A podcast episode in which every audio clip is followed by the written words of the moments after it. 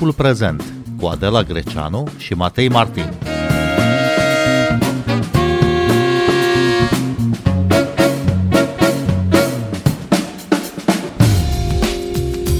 De la începutul invaziei rusești în Ucraina au avut loc mai multe runde de negocieri pentru încetarea focului, fără niciun rezultat. Discutăm despre șansele de a se ajunge la un acord între cele două țări și despre evoluția negocierilor în funcție de evoluția războiului din Ucraina. Bine v-am găsit! Invitații noștri sunt Bogdan Nedea, analist de politică internațională. Bun venit! Bună ziua! Mulțumesc pentru invitație! și Camil Pârvu, conferențiar universitar la Facultatea de Științe Politice a Universității din București. Bun venit la Radio România Cultural! Bună ziua! Mulțumesc pentru invitație! Care e, de fapt, rolul acestor discuții între reprezentanții celor două țări? Ce se poate obține prin negocieri în plin război? Bogdan Nedea. Deocamdată e vorba despre cine reușește să câștige mai mult timp.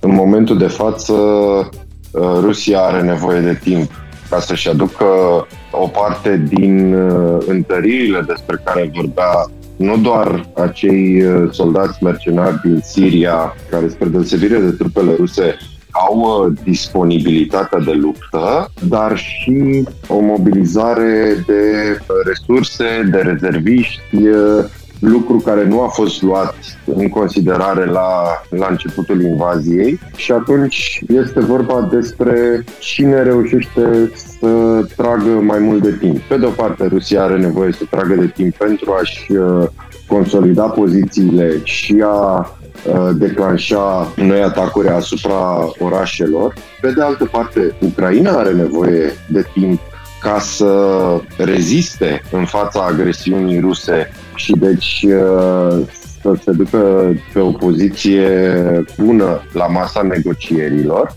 și evident să continue să primească ajutor uh, din partea vestului, scopul final fiind cine clipește primul și anume oricând cade un oraș mare ucrainean, cum ar fi Mariupolul sau Harkovul, care totuși uh, rezistă în fața bombardamentelor sau încă rezistă, Mariupolul nu rezistă așa de bine, cel puțin din punct de vedere al uh, situației civililor din oraș, ori trupele ruse se demoralizează, demobilizează de tot. Ați văzut că președintele Zelenski le-a oferit uh, soldaților ruși să se predea și să se pună la dispoziția forțelor ucrainene.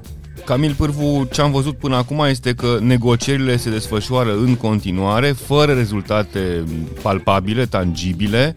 Dacă e să luăm uh, până acum singurele rezultate cât de cât valabile sunt eliberarea unor culoare pentru uh, refugiați, deși chiar și acolo cu probleme, se pot desfășura negocieri în timp ce războiul încă continuă? Sunt foarte grele aceste negocieri.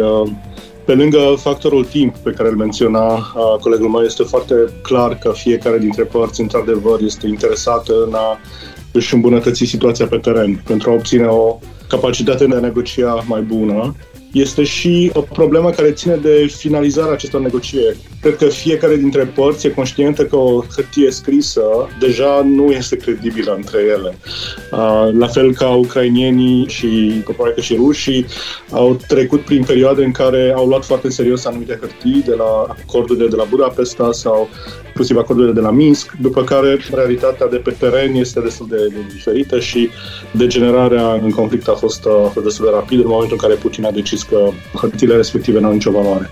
Deci e o problemă destul de mare pe lângă cea de, de negociere, de marcarea unor avantaje sau așteptarea unor avantaje viitoare pentru a negocia o poziție mai, mai bună, aceea că, de fapt, finalizarea unei negocieri nu e clar dacă e cu adevărat o finalizare sau doar o treaptă intermediară spre o nouă fază. Pentru că mi se pare că, într-adevăr, deocamdată, cum, cum spuneai, Matei, sunt o serie întreagă de priorități imediate, cum sunt rezolvarea catastrofei umanitare de la Mariupol și evacuarea măcar a unor civili, uh, cu toate că nu e clar uh, unde acceptă armata rusă să evacueze acei civili. De multe ori uh, le creează niște culoare către Rusia sau către Belarus, care în fine nu sunt exact culoarele pe care civilii respectiv ar dori neapărat să le adopte. Deci mi se pare că într-adevăr sunt probleme actuale, imediate, dar în același timp e un proces de durată și nu cred că sunt lucruri care se pot uh, rezolva astăzi. În același timp noi folosim cuvântul negociere, deși pare mai degrabă un șantaj. Cel atacat este Ucraina, atacatorul este Federația Rusă, care e dispusă să oprească atacul dacă, dacă, doar dacă Ucraina îndeplinește niște condiții. Nu-i așa, Camil Pârvu? Da, la o primă vedere așa stau lucrurile. În același timp, Rusia a formulat acele obiective faimoase când a, când a decis uh, invadarea. De la Kremlin au plecat acele două obiective mari de nazificare și de militarizare, care în concret pot să însemne foarte multe lucruri. Și, cu alte cuvinte, pe teren uh, sau la masa negocierilor, reprezentanții Rusiei pot probabil avea o oarecare capacitate de a adapta discursiv uh, rezultatele concrete, să le prezinte ca fiind conforme cu intențiile lor originale. În același timp, uh, e foarte problematică atitudinea negociatorilor ruși din simplu motiv că ei le schimbă de la o zi la alta. De unde până zilele trecute erau foarte pesimiști, astăzi am văzut pe Sergei Lavrov uh, anunțând progrese, este o situație destul de ciudată în jurul acestor negocieri uh, și, în mod evident, acest uh, joc retoric de a anunța mari progrese pe calea neutralității sau, din potrivă, uh, eșecul previzibil, fac parte din tactica de negociere ele însă. Deci încearcă cumva să pună presiune pe negociatorii ucrainieni care la rândul lor evident sunt destul de limitați în ce pot accepta. Mă gândesc că în momentul în care țara este deja uh, atacată, câteva orașe sunt deja uh, distruse în mare parte, e destul de puțin de pierdut într-un fel, adică parte din pierderi deja au fost uh, suportate și uh, nu prea văd cum negociatorii ucrainieni pot accepta foarte ușor uh, condițiile impuse de, de Moscova. Comunitatea internațională s-a mobilizat puternic în favoarea Ucrainei și împotriva Rusiei. Sunt uh, dispuse sancțiuni economice importante pe listă sunt uh, oficiali importanți din Rusia, dar și oligarhi, oameni de afaceri, companii și multe altele. Bogdan Edea, cât contează aceste sancțiuni economice în această ecuație a negocierilor pe care le poartă Rusia? Momentan contează destul de puțin, pentru că e vorba despre niște sancțiuni care se vor vedea în timp. Rusia, în momentul de față, cel puțin ce se poate înțelege din uh, viziunea președintelui Putin, caută această autosuficiență și aici ne referim la dependența față de vest. Da, oligarhii sunt uh, afectați și am văzut exemple în care le-au fost confiscate iahturi și diverse alte bunuri în Europa, însă baza puterilor financiare este în continuare în Rusia, de care încă depind. Drept urmare, presiunea pe care o pot exercita asupra guvernului este deocamdată limitată. Faptul că oficialii ruși nu poate să călătorească în Europa nu este așa o mare problemă. Oricum s-au găsit modalități de intrare în Europa pentru cetățenii ruși, prin Dubai, prin Serbia, pentru cine dorește să, să intre în Europa pe partea de avioane. Mă refer la cetățeni. Iar pentru oficiali nu este nimic nou. Trebuie să ne gândim că Rusia este sub uh, sancțiuni într-o formă sau alta de mai bine de 8 ani de zile încă de la Crimea. Practic, loviturile care se dau acum sunt cele economice, și anume partea cu scoaterea din sistemul internațional bancar, care a blocat, iată, bursa de la Moscova este închisă pentru a doua săptămână la rând, dar partea de sancțiuni economice își va vedea efectul în câteva luni. Tocmai de aceea Putin deocamdată consideră că încă are spațiu de manevră în cadrul negocierilor. Asculți timpul prezent! Timpul prezent e un talk show zilnic despre politică, societate și cultură difuzat la Radio România Cultural. Ne puteți asculta pe Apple Podcasts, Google Podcasts, Castbox, Spotify și altele. De aproape trei săptămâni a început războiul. Rușii bombardează în continuare mai multe localități din Ucraina, inclusiv capitala Kiev. Numărul refugiaților a ajuns la 3 milioane. Dar cum s-au schimbat, de fapt, raporturile de putere dintre cele două țări? De pe ce poziții discută acum Ucraina, după ce s-a dovedit că Rusia nu o poate ocupa în câteva zile? Camil Pârvu. asimetria rămâne. Asimetria rămâne, chiar dacă într-adevăr uh, imaginea armatei uh, Rusiei uh, ca o armată invincibilă și capabilă să rezolve rapid o invazie pe care a lansat-o pe 24 februarie s-a năruit. În același timp, această asimetrie nu pare să fie una care să permită în același timp Rusiei să, să finalizeze cumva. Da? Deci un război care pare să se întindă, să fie un război mai de durată și Raportul de forțe depinde pe mai multe planuri și de felul în care uh, este percepută situația de pe teren. Alte cuvinte, este și un, uh, un efort continuu de a produce o imagine a raportului de forțe de ambele părți. Și atâta vreme cât uh, Rusia produce mai degrabă o imagine asupra războiului pentru publicul intern, ucrainienii produc o imagine asupra războiului pentru o lume întreagă, care s-a, s-a coalizat în mare parte cu cauza lor. Și acest lucru contează. Da? Contează pentru că este o asimetrie inițială sau pe hârtie între cele două armate, între cele două țări, între cele două grupuri. În același timp, uh, ucrainienii beneficiază în continuare de un suport masiv, un sprijin foarte mare și acest sprijin tinde să aibă consecințe și să echilibreze destul de mult uh, situația de facto pe teren. Pentru că dacă ne uităm uh, la mișcările de trupe, la configurația teritorială a Ucrainei, ne dăm seama că până și un oraș cum este Kievul, un oraș foarte mare, e foarte greu să fie începuit, dar rămite cucerit. Nevoia în termen de număr de soldați pe care armata Rusiei o are este atât de mare încât nu prea văd cum poate compensa cu câteva sute sau câteva mii de mercenari uh, ceceni sau uh, sirieni. Nu, nu văd exact cum schimbă acele noi forțe militare raportul pe teren, pentru că războiul este unul care este în același timp uh, în uh, februarie și martie 2022, dar este un război care ne aduce aminte practic de bătălii de tancuri, sunt lucruri de acum 80 de ani într-un fel. Și care ne dau uh, măsura revenirii la un război foarte, foarte clasic și foarte, foarte dependent de forță brută, de artilerie. Finalmente un război de poziție. Devine un război de poziție în foarte multe părți ale Ucrainei. Nu este un război care să se transforme într-o victorie foarte evidentă a uneia dintre părți. Uh, ucrainienii lansează din când în când contraatacuri, rușii mai ajung până într-un loc după care se retrag, cele câteva orașe mai mici sau mai mari pe care rușii le, le controlează deja sunt cam aceleași de vreo două săptămâni, deci E clar că asimetria de pe hârtie pe care multă lume o menționa înainte de începerea războiului nu se transformă într-un avantaj decisiv al unei dintre părți și tocmai de aceea negocierile sunt destul de incerte. Niciuna dintre părți nu se consideră a fi uh, definitiv învinsă sau imediat uh, iminent învinsă nici uh, iminent pe care să obțină o victorie. Și această lungire în timp a conflictului, pe care mă îndoiesc că Kremlinul o anticipa cu adevărat uh, atunci când a lansat uh, războiul, a schimbat foarte mult datele problemei și mai ales mandatul de negociere. Cel puțin mie mi-e destul de greu să înțeleg exact ce anume negociază negociatorii ruși și ucrainieni, mai ales că au lansat acele obiective foarte generice, neutralitate, denazificare, demilitarizare, de pe, pe teren cu instrumente militare e foarte greu de obținut asemenea obiective politice. Și uh, situația de pe teren este una care este deocamdată blocată, mi se pare, într-o instalare de durată a unor armate care, chiar dacă sunt asimetrice, sunt totuși suficient de puternice fiecare pentru a împiedica avansuri uh, decisive din partea celeilalte. Ce a câștigat uh, totuși Ucraina în aceste trei săptămâni de când este atacată de trupele rusești? Bogdan Nedea. Ucraina, în primul rând, cred că a câștigat uh, respectul întregii lumi pentru că, exact cum spune și domnul Pârvu mai devreme, raportul de forțe era clar dezechilibrat în defavoarea Ucrainei.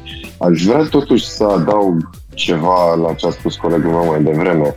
Rusia nu poate, într-adevăr, să câștige foarte mult în teren în momentul de față, dar poate să creeze ceea ce putem presupune că președintele Putin a vrut să facă de la început, și anume să pună o anumită presiune pe lumea occidentală și să vadă unde este linia de diviziune. În cazul de față, linia de diviziune se trage la importurile energetice. Tot ce a ținut de sancțiuni până la importurile energetice a beneficiat de coeziune din partea lumii occidentale. După importurile energetice au apărut disensiuni, se vedea Germania care a refuzat să, să facă pasul brusc de a nu mai importa gaze și petrol din Rusia și nu numai Ungaria, unde era de așteptat. Drept urmare, Putin poate, după ani de zile de sancțiuni care au fost aplicate Rusiei, acum are capacitatea să impună la rândul lui o formă de sancțiuni, dacă vreți, în care să pună această presiune pe populațiile din Europa care se văd cu facturi mai mari la gaz, la energie, care la rândul lor să pună presiune pe guvernele lor. Și atunci asta să influențeze într-un fel decizii politice care se iau la nivel internațional. Până în momentul de față, coeziunea vestică a rezistat destul de bine. Urmează să avem uh, și un summit în care se va discuta un nou pachet de sancțiuni uh, care se va aplica Rusiei, însă majoritatea elementelor importante au fost deja aplicate. Ce speră uh, Rusia în momentul de față în cadrul negocierilor este să pună suficientă presiune atât pe ucraineni pe parte civilă, să creeze o situație umanitară atât de dificilă încât uh, Zelensky și guvernul ucrainean să spună ok, lăsați civilii în pace, haideți să facem niște concesii, în timp ce Ucraina speră în aceeași măsură ca presiunea sancțiunilor și ajutorul vestului să-i cumpere suficient timp să poată să reziste până în punctul în care Rusia nu își mai poate permite efectiv uh, conflictul. În ce sens nu își mai poate permite? Pe plan intern, de exemplu, Vladimir Putin se grăbește până când încep să iasă public numerele pierderilor armatei rusești în Ucraina deja forța armatei, mă rog, foste armă și temute armate roșii, deja mitul ăsta s-a spart, dar susținerea internă este în primul și în primul rând lucru pentru care Putin se luptă în acest moment. În altă ordine de idei, speră pe plan extern să creeze suficientă presiune asupra civililor din Ucraina, cum este cazul Mariupolului, unde cred că doar o minune a făcut posibilă evacuarea 20.000 de civile astăzi, pentru că până acum toate rutele agreate, coridoarele umanitare agreate au fost bombardate de către trupele rusești și atunci singurul lucru pe care poate să-l facă este să continue această presiune evident asumându-și faptul că civilii sunt uh, privați de necesitățile de bază, și evident uh, sunt uh, sub un tir al artileriei uh, constant. Deci din nou este vorba de timp. În multă vreme au existat încercări de mediere în plan internațional, comunitatea a încercat să intervină în acest conflict, să-l medieze. De ce nu s-a reușit în niciun fel, Camil Pârgu? Asta chiar e o întrebare foarte dificilă. În mare parte se explică prin structura puterii de la Kremlin și prin narațiunea pe care regimul uh, din Rusia a asumat-o legată de ce se întâmplă în lume. Deci este un fel de înțelegerea raporturilor de forță, înțelegerea istoriei recente, înțelegerea istoriei uh, nu foarte recente, care creează această imagine de cetate asediată, o cetate asediată care este obligată să răspundă mai devreme sau mai târziu și care găsește în orice mic uh, sau mare stat din uh, Europa de Est uh, un uh, potențial pericol de a fi uh, transformat într-un avampost al NATO. Este o narațiune care este prezentă de foarte mult timp în cercurile de la Kremlin. În același timp, uh, și nu sunt deloc original aici, sunt foarte mulți cercetători care au constatat faptul că decizia politică de la Kremlin este luată nu neapărat doar de către Putin, dar de către un grup de oameni care sunt uh, la fel de convinși ca și el că lucrurile stau în felul acesta și care nu au mai lăsat niciun fel de spațiu pentru gândire critică. Nici măcar de pe teren nu pot ajunge prea bine informații cât de cât uh, corecte despre ce se întâmplă sau uh, uh, analize despre uh, starea de fapt pentru că ele sunt filtrate și finalmente uh, regimul își produce propria înțelegere asupra situației și este o înțelegere atât de obsedată de ideea de atac al vestului încât uh, din păcate se ajunge la aceste situații În plus, este și o chestiune de, de agency. Pe cine de fapt recunoaște Putin personal și, și regimul său ca partener? Este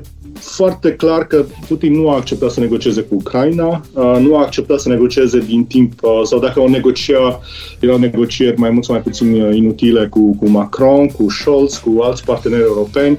Finalmente, Putin se vede într-un mod decisiv egalul Americii și atât, sau eventual și al Chinei. Și atunci el se plasează într-o asemenea situație încât negocierile nu au ce să, negocierile de dinainte de conflictul care este astăzi, nu aveau cum să obțină un, uh, un succes. Nu puteau să-l împiedice aparent din moment ce nu există spațiu pentru această negociere. El, chiar dacă vorbește cu oameni cum ar fi uh, președintele Macron sau cancelarul Scholz, nu pare că de fapt îi ia în serios. El nu se consideră la nivelul lor, nu îi consideră președinții unor state care contează și atunci tot așteaptă o negociere, dar nu e clar cu cine și de ce, pentru că oricum impresia lui este că este o victimă a Universului și a istoriei și, în orice caz, Rusia este datoare să, să-și revanșa. Și în momentul acesta, tocmai de aceea sunt destul de sceptic legat de negocierile concrete, pentru că negocierile par să fi revenit la un nivel pe care Putin l-a respins uh, de ani de zile. Da? El a refuzat să negocieze direct cu, cu Ucraina întotdeauna îi se părea că trebuie negociat cu superiorul, nu? Deci e ca și când te duce la, nu știu, la o companie de telefoane și vorbești cu cineva la telefon și spui, ok, nu înțelegi, trimite-mă la șef sau la superiorul ierarhic. E o relație care e clar pentru Putin dificil de acceptat. El nu vrea să negocieze cu țările cu care de fapt se învecinează și cu care ar trebui să dezvolte parteneriate cât de cât oneste, ci le consideră a fi doar simpli pioni al joc intercontinental în care, de fapt, sunt doi, trei actori serioși cu care el uh, ar discuta. Și dacă de la ei nu obține ce vrea, atunci uh, lucrurile nu stau deloc ok. Cum vedeți uh, evoluția pe termen scurt a războiului din Ucraina? Bogdan Nedea. Aș adăuga ceva la ce a spus domnul Pârvu. Cred că disponibilitatea regimului Putin de a negocia s-a îmbunătățit dramatic în ultima săptămână când uh, situația din teren a impus acest lucru. Cel puțin după cum se arată felul în care a fost gândită invazia, trebuia să fie o victorie scurtă care să aducă Rusia la uh, granița NATO și să-i dea lui Putin un spațiu de manevră în negocieri destul de larg. Și atunci situația de la masă ar fi fost alta. Se vede acum nevoit să negocieze cu Ucraina, deși presiunea pe care dorește să o pună este pe SUA, pe Franța, pe Germania. A se vedea chiar uh, faptul că a fost uh, sistată livrarea de gaze prin conducta Yamal. Asta este o presiune pe care o pune asupra Germaniei, ca ulterior Germania să pună presiune asupra Ucrainei și face parte din această negociere și din acea tragere de timp. Mie mi se pare totuși că ceea ce vrea Putin până la final este că are nevoie de această relevanță. Este clar că nu îi convine să fie la masă doar cu Ucraina și ar fi vrut să fie la masă cu marile puteri pentru că despre asta a fost vorba până la urmă cu acest război, ca nimeni niciodată să nu mai poată ocoli Rusia. În momentul de față așteaptă inclusiv din partea Chinei o decizie. China să decidă de ce parte a războiului se plasează,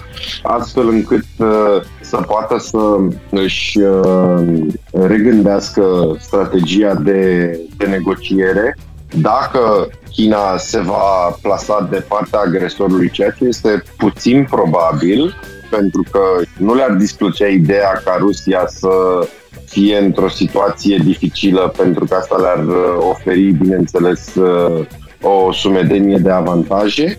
Dacă se va poziționa China de partea Rusiei, atunci lucrurile vor sta altfel. Dacă la rândul ei China nu va oferi nici ajutorul militar și chiar va condamna invazia, dacă nu și în termeni atât de duri cum o face vestul, măcar la nivel declarativ, atunci lucrurile vor sta cu totul și cu totul altfel. Pe termen scurt, ne putem aștepta la un rezultat al negocierilor în ceea ce privește civilii pentru început. Variabilele care trebuie să intre în discuție încă se desfășoară. Felul în care Moscova se organizează în teren, răspunsul Chinei, răspunsul vestului, dacă vestul va decide să mărească ajutorul oferit uh, Ucrainei și în alte feluri, nu doar prin uh, trimiterea de echipamente. Toate sunt niște variabile care pe termen scurt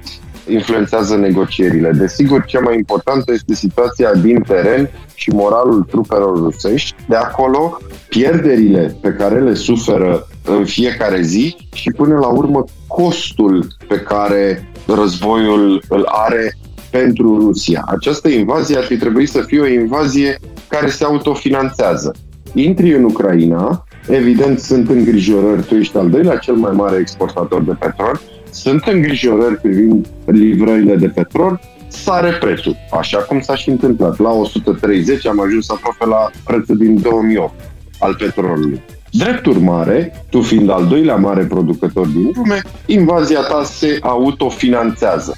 Dar în momentul în care lucrurile se liniștesc puțin și iată prețul petrolului continuă să scadă, asta pune presiune pe bugetul Moscovei și, bineînțeles, pe capacitatea de a susține invazia în linia întâi.